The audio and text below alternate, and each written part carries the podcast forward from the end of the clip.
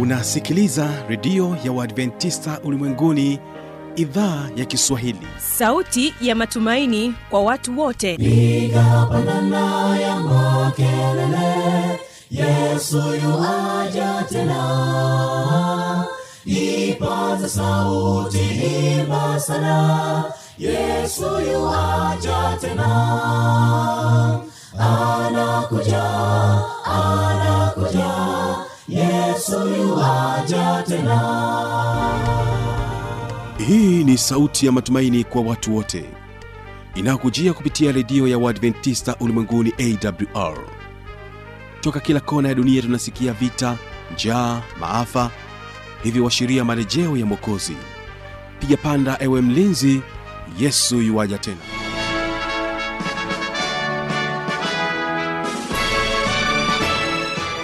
unaitegea sikio idhaa ya kiswahili ya redio ya waadventista ulimwenguni awr ikikutangazia moja kwa moja kutoka hapa morogoro tanzania katika masafa ya mita bendi 16 lakini pia unaweza kutusikiliza kupitia morning star radio na rock fm vilevile vile tupo katika tovuti ya www.awr.org uhali gani msikilizaji? Ni imani yangu ya kwamba hali yako ni njema. Na sasa napenda nikukaribisha katika kipindi cha ijali afya yako pamoja na kile kipindi cha siri za ushindi. Mimi ambaye ni msimamizi wa haya matangazo naitwa habi machilumshana kabla ya kuendelea mbele na hivi vipindi vyetu ninakupatia fursa ya kusikiliza wimbo kutoka kwao ubungo hili sda kwaya wimbo unaosema umekuwa na subira. Hebu wategee sikio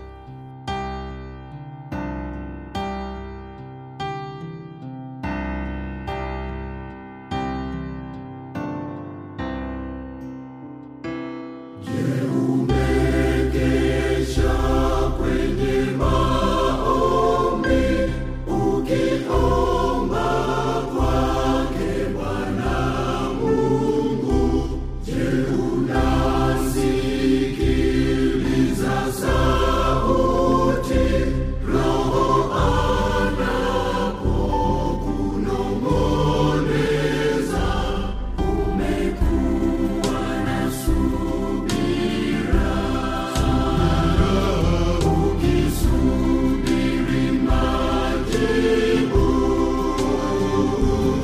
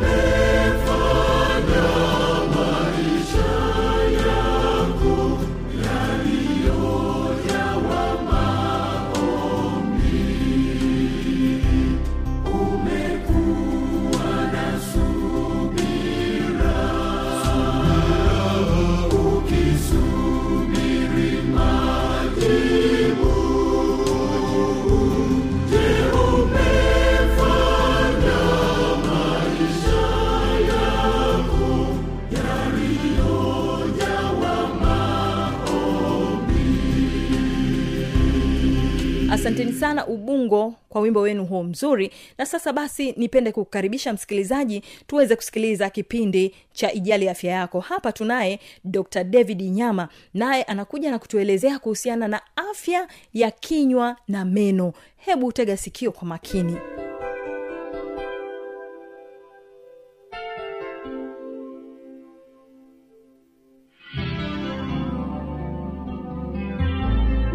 sababu ile layer ya juu inakuwa imeisha daktari atakufanyia topical application ya fluoride. Atapaka fluoride kwenye meno yako na ile hali yako itaisha na utarudi katika hali yako ya kawaida. Lakini kikubwa kwenye hatua ya kwanza ni kuhakikisha unaimarisha usafi wa kinywa chako. Hiyo ni ya kwanza.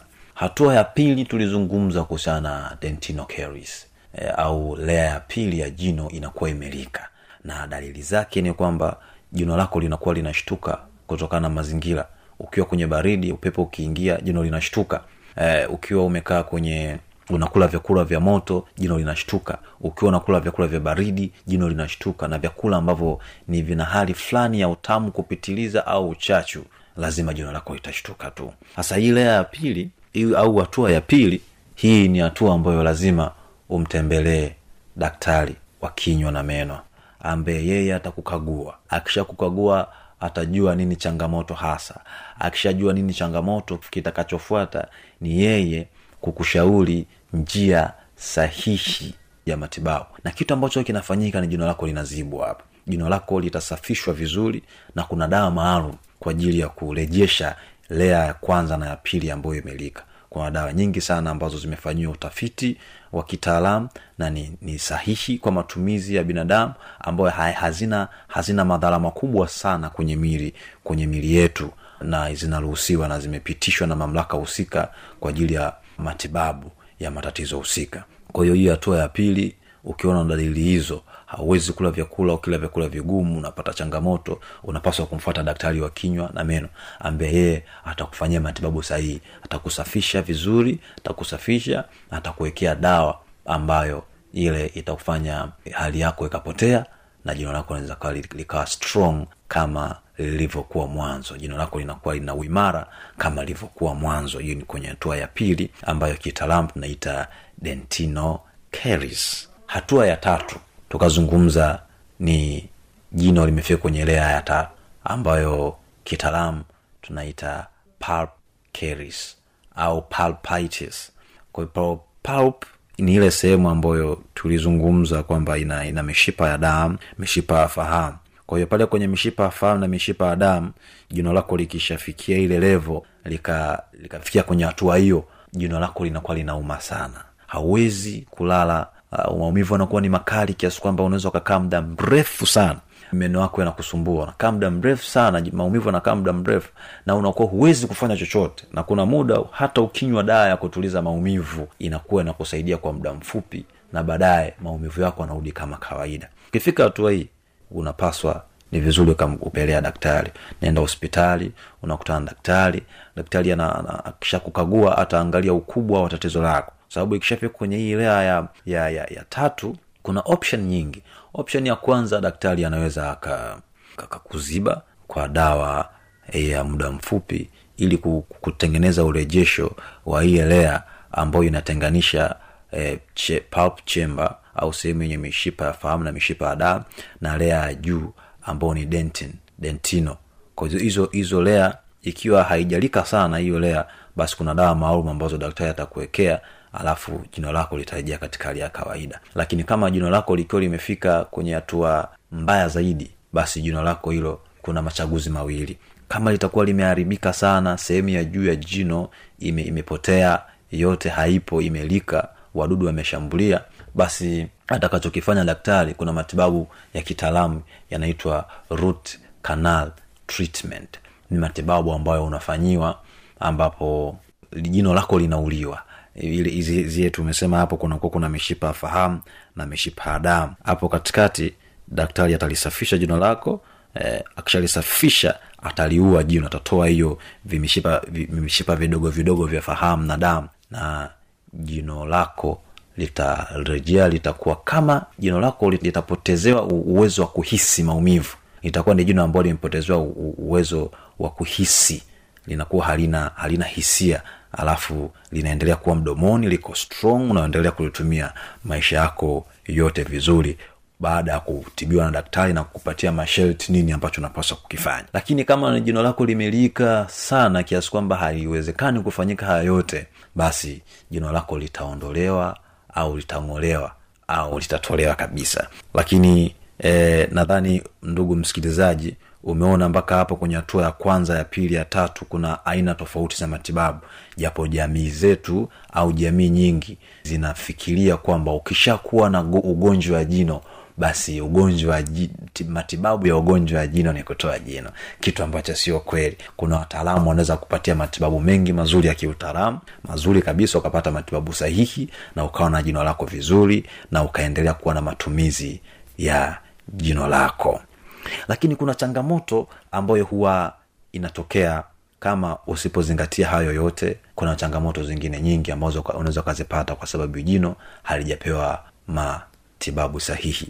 Tutaielezea katika mwendelezo wa, wa, wa masomo yetu yajayo. Kama nilivyosema tutakuwa tuna mwendelezo wa kuelezea ugonjwa mmoja baada ya mwingine jinsi gani ya kutibu na jinsi gani ya kujizuia. Mpaka utakapokutana kwenye mwendelezo wa kipindi chetu e, siku ijayo.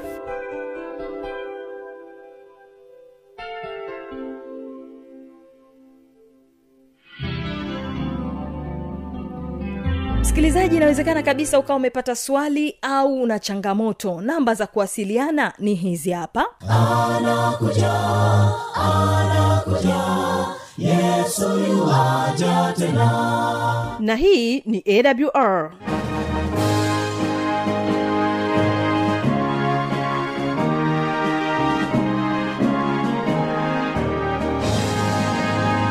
redio adventista ulimwenguni awr sanduku la posta 172 morogoro tanzania.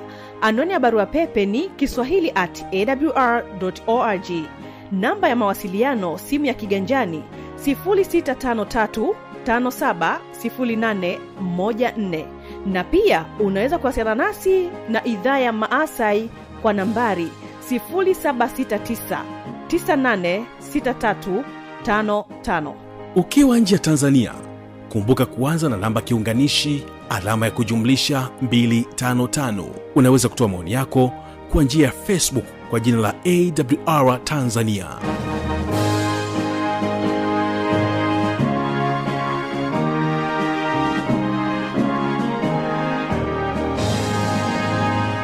msikilizaji nakukaribisha tena katika kipindi cha siri za ushindi. Hapa tunaye sara karai. Yeye alipata fursa ya kuweza kuwa pamoja naye hawa shabani katika sehemu ya kwanza tukisikiliza ushuhuda wake hawa shabani. Hebu msikilize katika kipindi hiki cha siri za ushindi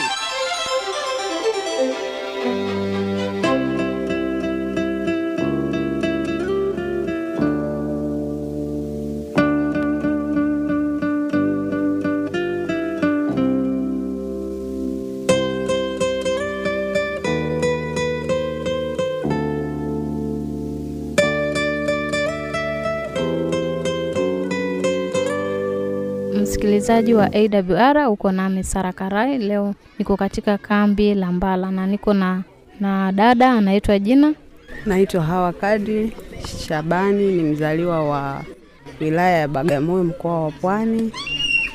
Chanzo cha imani yangu, kwanza kabisa, mimi nimezaliwa katika familia ya Kiislamu. Baba yangu na mama yangu wote ni Waislamu. Pia katika kuzaliwa katika Uislamu, nilikuwa pia Muislamu ambaye nilikuwa nasali sala tano, lakini katika kusali sala tano hizo mwislamu wa swala tano manake yaani ni swala za aina gani Swala tano ina maana kwamba ah, tunaanza na ile ya alfajiri saa kumi na moja unaswali pale. Baada ya saa kumi na moja saa saba mchana dhuhuri unasali na alasiri saa kumi unasali tena na, na magharibi ambayo ni saa kumi na mbili unasali na insha saa mbili ndo unamalizia ibada, unakuwa umeshasali sala tano. Na pia katika mafundisho ambayo tulikuwa tunafundishwa nyumbani jinsi ya kuishi na Wakristo, maana baadhi ya walimu wetu walikuwa Wakristo. Wazazi walikuwa wanatuonya kwamba tusio tunakunywa hata maji katika zile familia za Kikristo. Ulishawahi kujiuliza kwa nini anakukataza kunywa maji kwa Wakristo? Ah, Kwa sababu Waislamu huwa wanakemea habari ya kula nguruwe, kwa hiyo walikuwa wanaamini kwamba kila Mkristo anakula nguruwe na nguruwe ni najisi. Kwa hiyo hata maji tukawa tunashauriwa kwamba tusio tunaomba maji, japo wanafunzi tulikuwa tunachota maji kwa walimu, lakini tukawa tunakataza tusinywe maji. Sasa siku moja katika sala zangu hizo, katika kusali, kiukweli hata mimi Wakristo nilikuwa na wanyanyapaa, yaani sikuwa naona kama ni binadamu ambao wana- wanatakiwa waishi kama binadamu wengine. Siku moja katika kusali nikaanza kuomba, japo huwa tunafundishwa tuombe Kiarabu sana sana, lakini Kiswahili kama hawaamini katika Kiswahili, japo mimi niliomba kwa Kiswahili siku hiyo, nikamwambia Mungu wangu, kama hii imani inayosali inaweza kanifikisha mbinguni, basi niongezee imani, lakini kama Ukristo japo katika Ukristo niliomba kwa shingo upande, kwa sababu imani yangu haikunikita kabisa katika Ukristo. Kama Ukristo ni imani ambayo inaweza kanifanya mimi nikaenda mbinguni, basi hata Ukristo, japo niliomba kwa shingo upande, kwa sababu sikuamini katika Ukristo. Sasa baada sikufika mbali, nikamaliza tu shule ya msingi pale nyumbani, ikawa changamoto kwamba nikawa naambiwa sasa niolewe, niolewe, niolewe, lakini kakaangu mmoja akashikilia, akasema hapana, huyu ni mdogo, kwa sababu sisi tumezaliwa wawili mapacha, mwenzangu ni wa kiume Adamu. Akasema kwa sababu kama mnamwona huyu ni mkubwa, basi mwambieni Adamu naye aoe. Lengo lake akawa anataka nipeleke ufundi cherehani. Basi likafanikiwa, nikaenda zangu Bunju, Bunju B kwa ajili ya kwenda kujifunza cherehani. Sasa pale ndo nikakutana na Wasabato.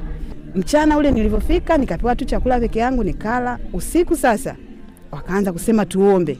Eh, kiukweli ni- iniwia vigumu kwa sababu kumbuka mi ni Muislamu, afu hapo kwenyewe nilivyofika hiyo jioni nikawa nawaza kwamba ningesali sala ya saa saba kwa sababu sikusali. Hapa tena naambiwa tufumbe macho tuombe. Eh, kwa kweli ilikuwa ni vigumu sana mpaka nilitamani nirudi nyumbani. Sasa nikajiuliza nikirudi nyumbani nitaenda kuolewa, ni heri tu kwa sababu nimefuata ufundi, basi nipambane tu, nifanyeje, nichukue hili ambalo limenileta. Hata habari ya kusali pale Uislamu nikaacha. Wao sasa wakawa wananibidisha kwamba soma soma. Kiukweli walivyokuwa wananipa Biblia nisome, nilikuwa nasoma kama darasa kwanza kwanza, nilikuwa sielewi, alafu nikawa nafanya makusudi tu.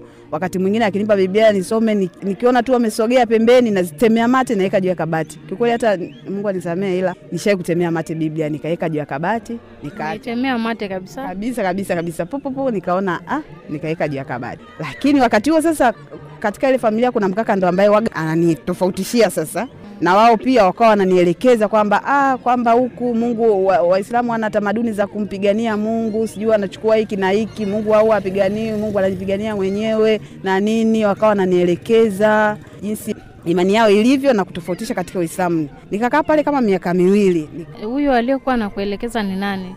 Ah, pale nilikuta yule mwenye nyumba, baba yule alikuwa ni yeye, alikuwa anaita mimi mdogo. Ina maana mtoto wangu mimi katika ukoo, yeye ndo ali- aliyemuoa. Yeye ni Mjita, mtu wa wapi huko, alikuwa anaitwa Mzee Mtani. Mke wake yeye ndo alikuwa ndugu yangu. Kwa hiyo pale wao ndo wakawa wananihamasisha na kunielekeza, wakanihamasisha. Baadaye nikaamini. Sasa nilivyoamini, sikuwaambia, nikawaza kwamba nikiwaambia wao, nikifika nyumbani na hii imani kwanza sidhani kama atanielewa wakati huo, lakini nilikuwa nishajifunza ufundi tayari. Ilikuwa ni elfu mbili na elfu mbili na tisa nikarudi nyumbani. Niliporudi nyumbani, ikatokea siku moja, kulikuwa na kikao cha familia. Kuna ndugu yetu mmoja alikuwa anaumwa. Basi baada alivyokuwa anaumwa, akasema mpelekeni msikitini akamwombee. Sasa mimi tayari nikawa ile chachu ya Ukristo nikawa tayari na, ila sikuwaonyesha, nikanyamaza. Nikasema sasa, mkimpeleka kwenye Uislamu huko, si ndio majini yanakotengenezwa huko, huyu atapona kweli? Ah, wakaanza kusema wewe, kwa vile umetoka kwa Kristo ndio unaanza kusema hivyo, wewe ulikuwa unaswali sala tano hapo? Basi nikanyamaza hapo, sikuonyesha imani yangu. Baadaye nikatoka pale nyumbani, nikaja maeneo ya huku miswe miswe hapa katikati Mlandizi na Bagamoyo katikati pale tukakaa. Sasa hapo sasa ndo nikaanza kuinyanyua imani, baada ya kulitokea changamoto kidogo ya kifamilia katokea kama wakanitenga, yani ni changamoto tu, najua kukaa na mwifi. Kwa hiyo wakanitenga fulani hivi, ikafika tu hata kusalimia, usipowasalimia na maana wasenda pale, na nikapata kiburi, nikasema kumbe wameshaanza kunitenga, basi na mimi nitanyanyua nini imani yangu, nitaanza kusali. Ndipo nikaanza kusali, nikasali, nikasali, nipo sali, nikamwaga mamangu kwamba naenda kubatizwa. Hiyo sasa ilikuwa elfu mbili na kumi. Akaniambia wewe nenda tu kabatizwe. Basi waka- wakagundua kwamba mimi nimefanyaje, nimekuwa Mkristo. Wakakaa, baadaye wakaika kikao sasa, kikao cha mara ya kwanza hicho, wakaika kikao, ilikuwa elfu mbili na kumi. Baada ya kubatizwa tu wakaika kikao, wakaniambia kwamba uje huku nyumbani ni, yani leo tu, kesho yake nitoke hapo maeneo ya Mlandizi niende kwetu Koame. Matipwili huko uliyemwambia tu ni mama. mama eh, naenda kubatizwa. Kakaangu alikuwepo pale, baba alishafariki, lakini ni muda. Kwa hiyo kaka kamhamasisha mama, kwa sababu sisi tulilelewa na kaka, baba alikufa tu muda mrefu. Kaka kamhamasisha mama kwamba huyu mtu sasa amebadilisha dini sijui na nini, hebu mwiteni. Kikao tu cha dharura kikatokea, nikaitwa nyumbani kwenda kule, wakaniuliza we, umekuwa Mkristo? Eh, nilivyoambia tu vile wakaanza kulia, kaka zangu wote wawili wakaanza kulia.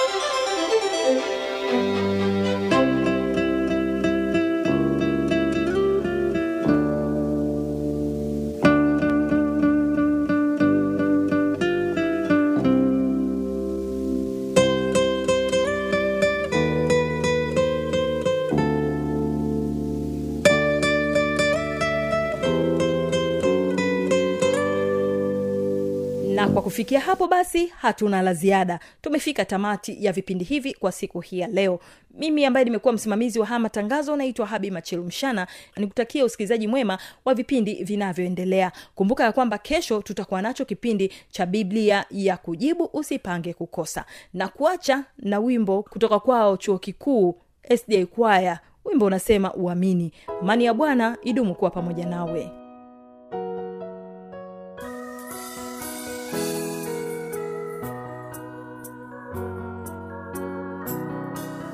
msiogope enyi kundi dogo mwokozi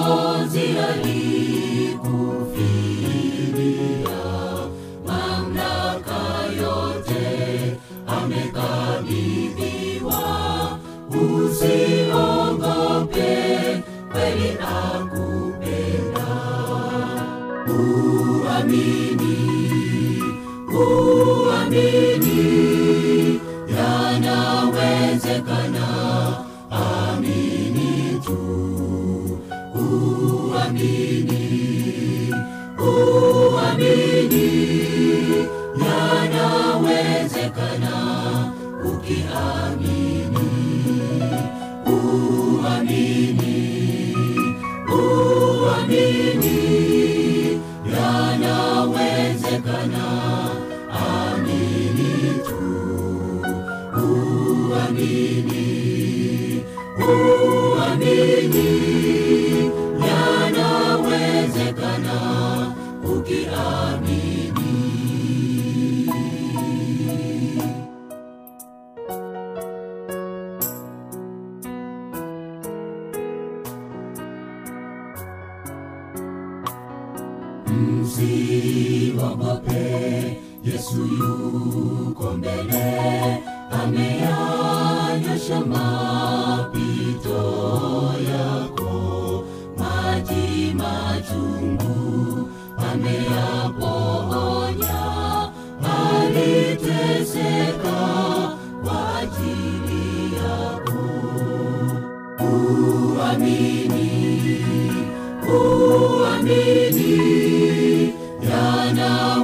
yanawezekana amini tu uamini